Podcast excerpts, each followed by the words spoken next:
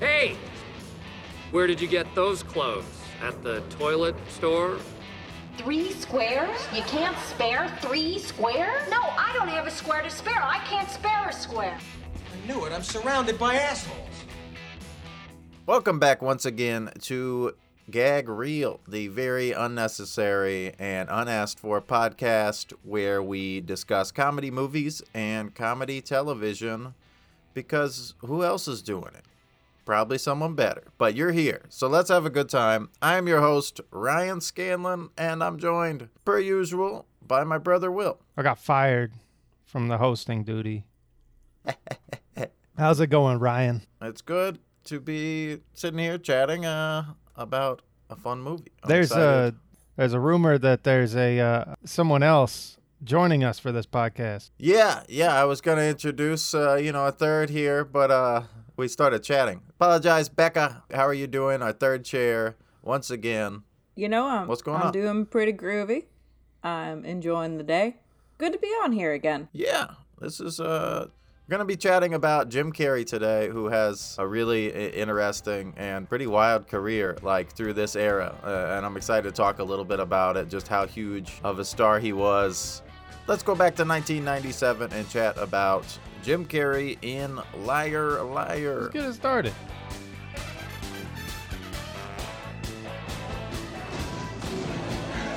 Now, Any change, mister? Absolutely. Um, could you spare some? Yes, I could. I can't lie. all he can do is tell the truth, Like the new dress? Whatever takes the focus off your head. the whole truth, You know why I pulled you over? I changed lanes without signaling while running a red light and speeding. and nothing but the truth. It was me. Your wish came true. Truth? How are we doing this morning, Consul? I'm a little upset about a bad sexual episode I had last night. From Universal Pictures and Imagine Entertainment, and the director of The Nutty Professor, Jim Carrey. Liar, liar. New in the building? Mm-hmm. Everybody's been real nice. Well, that's because you have big. This is a good trailer. I had not seen this movie in a long, long time. And uh, I think there were only a few bits in it that really stuck with me as a kid. So it was fun to go back uh, and, and appreciate a little bit more other than just Jim Carrey's really wacky, over the top kind of physical performances. I feel like looking back, that was what I enjoyed most about this movie as a child. That and like just some strange things going on, like the song that's playing in their elementary school. Uh, I'm so happy today, or I guess That was at the, the birthday song that's playing at the birthday party. That I'm so happy today. Just And you're weird little spoiling things like that. because that's going to be a whole diatribe. Yeah, I- I'm sorry to the non-spoiler listeners if I just made a very strange and obscure thing. It's not a major joke, It is. but okay, maybe it is. But yeah, Or it this was a this is a fun watch for me. And uh, yeah, I'm kind of curious. Becca, what, what was this one like for you this time around? As a kid, this wasn't really a, a huge, like, watch for me. Obviously, I watched it and I enjoyed it, but I didn't, like, watch it all the time. I didn't really quote it. I heard y'all quoting it all the time. Um, but it was still a fun romp, and like watching it now as an as an adult, you get different jokes and you enjoy it differently. Still enjoy it, but it's just a hits different, so to speak. Uh, what about you, Willard? Um, this was one I went to a lot as a kid. We had a nowadays you would call that like a bootleg tape where we copied or we got a dual v, uh, VCR and copied or no no no it was a pay-per-view that we recorded we didn't do a dual vcr thing we recorded it off of pay-per-view and uh, so we had a tape of it that uh, I, I watched pretty regularly. I feel like this was one of the uh, jim carrey ones i watched more than the others because that was the one we owned.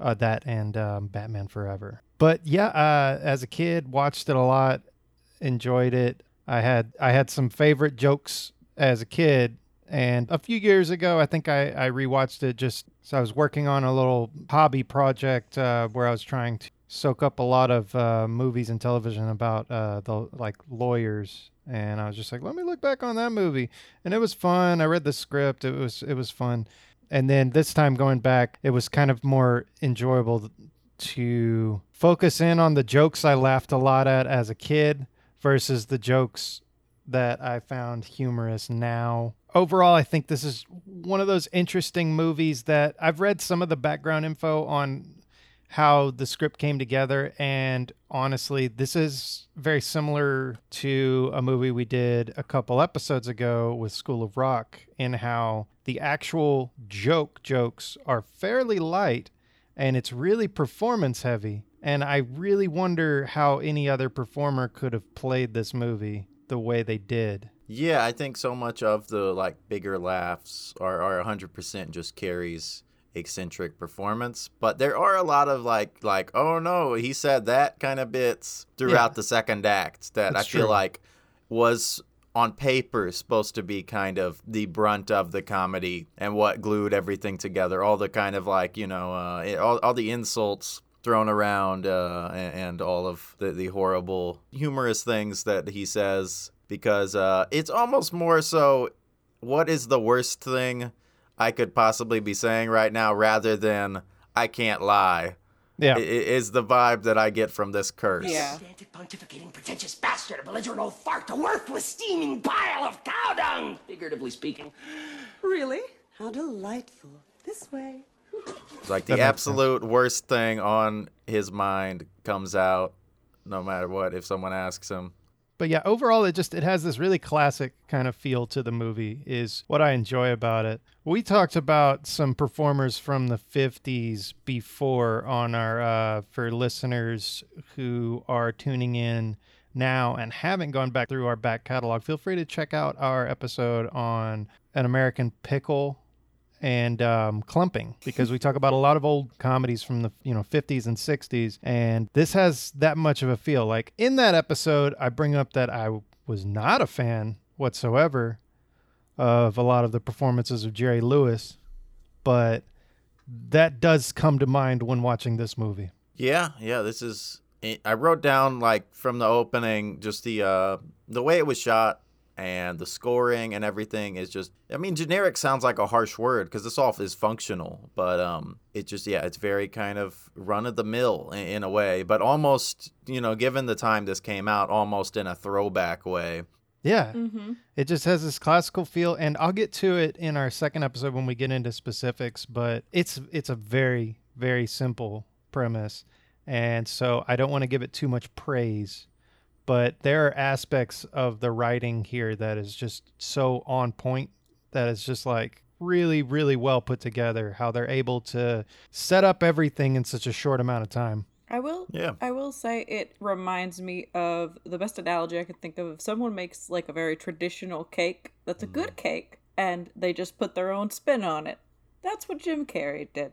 He's he made like a traditional like little chocolate cake, but it was a delicious cake. Yeah, I want to forgo like going into individual bits right now, even though I feel like that is going to be the more fun discussion on this movie, because uh, there, there were a handful of lines that were like kind of, you know, cut cut a little deep with just how true it was, uh, but in, in an interesting and biting, humorous way. But then also, this is one of those instances where I really wish this was a video uh, podcast kind of thing where we could really break down frame by frame a lot of these performances. Because there's like a running motif in this especially but in, in a lot of Carrey stuff but it seemed like the the director and the DP really worked with his comedic style here to um, give his physical comedy a lot of fun that played with the frames that they were doing. So there's a lot of him in comical ways getting pulled out of frame getting pulled into frame him falling out of frame and then part of his body like kind of popping back in. Yeah. Yeah. It just uh they're really playful with him and the camera and uh kind of merging those as one. But uh, yeah, I'm super excited to break those down. And there's also just so many like visual aspects to the performance. Like, not to get tread too far into specific territory, but just what he does with a water pitcher in a court Uh-huh. sequence, and how he chugs it and then chugs it, and then when he has to go up, he pours a little tiny bit, takes a little baby sip, and it's just like little tiny visual performance things that just are really, uh, really unique. Mm-hmm. So I guess um I think it's time for us to do a little bit of a where where did the movie come from? A little bit of background on the movie. Might be a shorter segment this week, but kind of curious uh if you dug up anything interesting. A little bit. The most interesting aspects are uh, really, I'm sure, shrouded in mystery because there's just not a whole lot of uh, reporting being done on the film. But the uh, the film itself, which really, really feels honed in on Jim Carrey, it's surprising to find out that it was actually originally written to be about a scummy real estate agent by uh, Paul Guay and Stephen uh, Mazur, who lies to clients about houses and was planned to be a vehicle for Steve Martin. Interesting. Mm. I could see some of these, all of the lying kind of bits. I could see working. Yeah, with it would Steve have been. Martin. Indeed. Yeah, I mean, like, yeah, Steve Martin would probably bring his own version of uh, physicality to the role. Yeah. but but at the same time, yeah, it would have been more of. I, I'm I'm imagining like was it Neal Page? Is that his character in Planes, Trains? Mm-hmm. Kind of Yeah. you know, stuck up lie kind of guy and yeah he has to he has to be honest it, it could be fun but it would be very different It would come off as more angry, but then pitiful. I guess just just a different kind of asshole. um, and then it was later writ- uh, rewritten uncredited mind you by judd apatow to um, revolve around a lawyer and um, change the uh, the structure of the role to be a younger actor no older than 35 and actors considered for the role at that point became Jim Carrey, Mike Myers, and Eddie Murphy. Mike Myers turned it down because he was working on Austin Powers, and actually, Jim Carrey turned down a role in Austin Powers to do Liar Liar. That's insane. and um, he did so on the condition that um, his uh, his friend Tom Shadyac would direct the, which it would have been their second collaboration following Ace Ventura. Actor Cary Elwes was actually um, he ran into Jim Carrey and um, where they were just chatting about what they were up to, and uh, Jim Carrey brought up, uh, "Yeah, you want you want to be in this movie we're working on," and Elwes agreed on the spot. That's wild. Yeah, uh, that's a good yeah. intuition on. I mean, not to not to say that uh, you know Cary Elwes can't like you know just uh, play anything, but like uh, it's, it's good intuition on Jim to Jim Carrey to realize like this role would be perfect for this dude. Mm-hmm. Yeah. Um, other than that, uh, the budget of the film was forty-five million dollars, and it went on to make three hundred and two million. Big hit. Yeah. Curiously, I mean, maybe we could just skim really quick through it, but where this sits in the Jim Carrey trajectory kind of thing. You said this was after Ace Ventura, right? This was after. Well, in nineteen ninety-four, he had his three big hits. He That's had, right. He had uh, Ace. He had Dumb and Dumber, and he had um, The Mask. All came out one after the other, and just like exploded. And then after that, he did uh, Batman Forever. This, Fred. What is everything to someone and nothing to everyone else? You're mine, baby! And now mine comes with the power of yours. I'm sucking up your IQ, vacuuming the cortex, feeding off your brain. and um, the cable guy, uh, the cable guy not doing so well, and um, and so like uh, yeah, this was after all those, and it was kind of like the next vehicle for him, I guess you would say. Yeah. Yeah, the next big Jim Carrey thing. yeah, yeah. Um, at this point, you know, like studios had faith in him. They gave Yep. him a crap ton of money for this movie, and um, yeah, it was also it was, but it was still before any um, dramatic performances of his. Yeah, yeah, that makes sense. And this, I feel like, kind of uh, started a little bit of like you know him getting these huge comedies. Like Bruce Almighty wasn't that many years later, and uh, I, I would put in in a similar camp to this one. I would say, And, yeah, uh, that was his one last really big, straight up. This is me doing a outright comedy where I do wacky stuff the whole movie. Yeah. And I'm the main character type thing.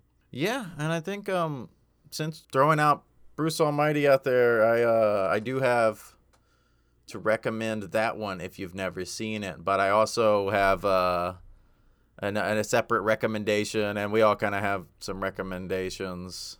I'll hop off of that and, and into what do I recommend that's similar to um similar to Liar Liar. And our favorite segment that's my favorite movie. That's my favorite movie. Yeah. There was a Ricky Gervais movie I wanted to say a few years ago, and I realized it's 2009. That's many years ago now. It was a few years ago. Called uh, The Invention of Lying, which plays on a lot of similar themes in kind of a different angle and uh, has Ricky Gervais, much more dry sense of humor to it, less physicality, but I do think touches on a lot of similar things and um, has just as much wit as this movie and just as much kind of uh, biting uh, biting commentary. So what what movies did you guys have to recommend in, in a similar vein to Liar Liar? I know what Becca's recommending. You know what? I am going to recommend it. You know what? Just because of that comment. You know what? I think y'all should watch Big Fat Liar. It's a fun one.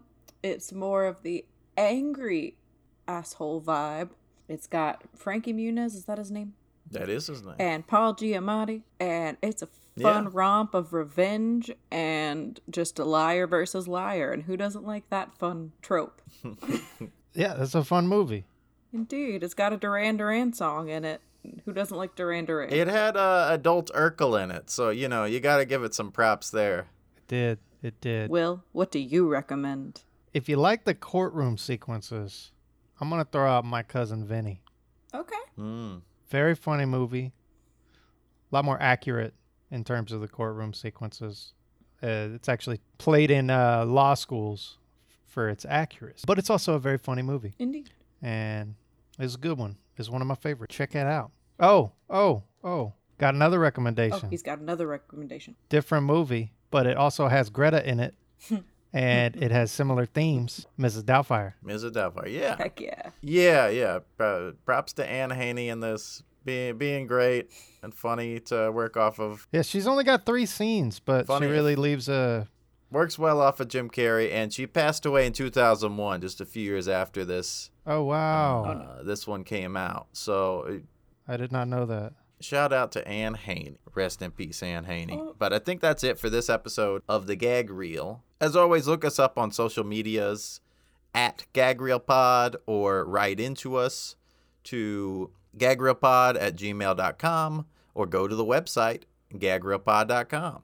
And have a good one. Keep it real. Gag real. Watch out for the claw. It's over now.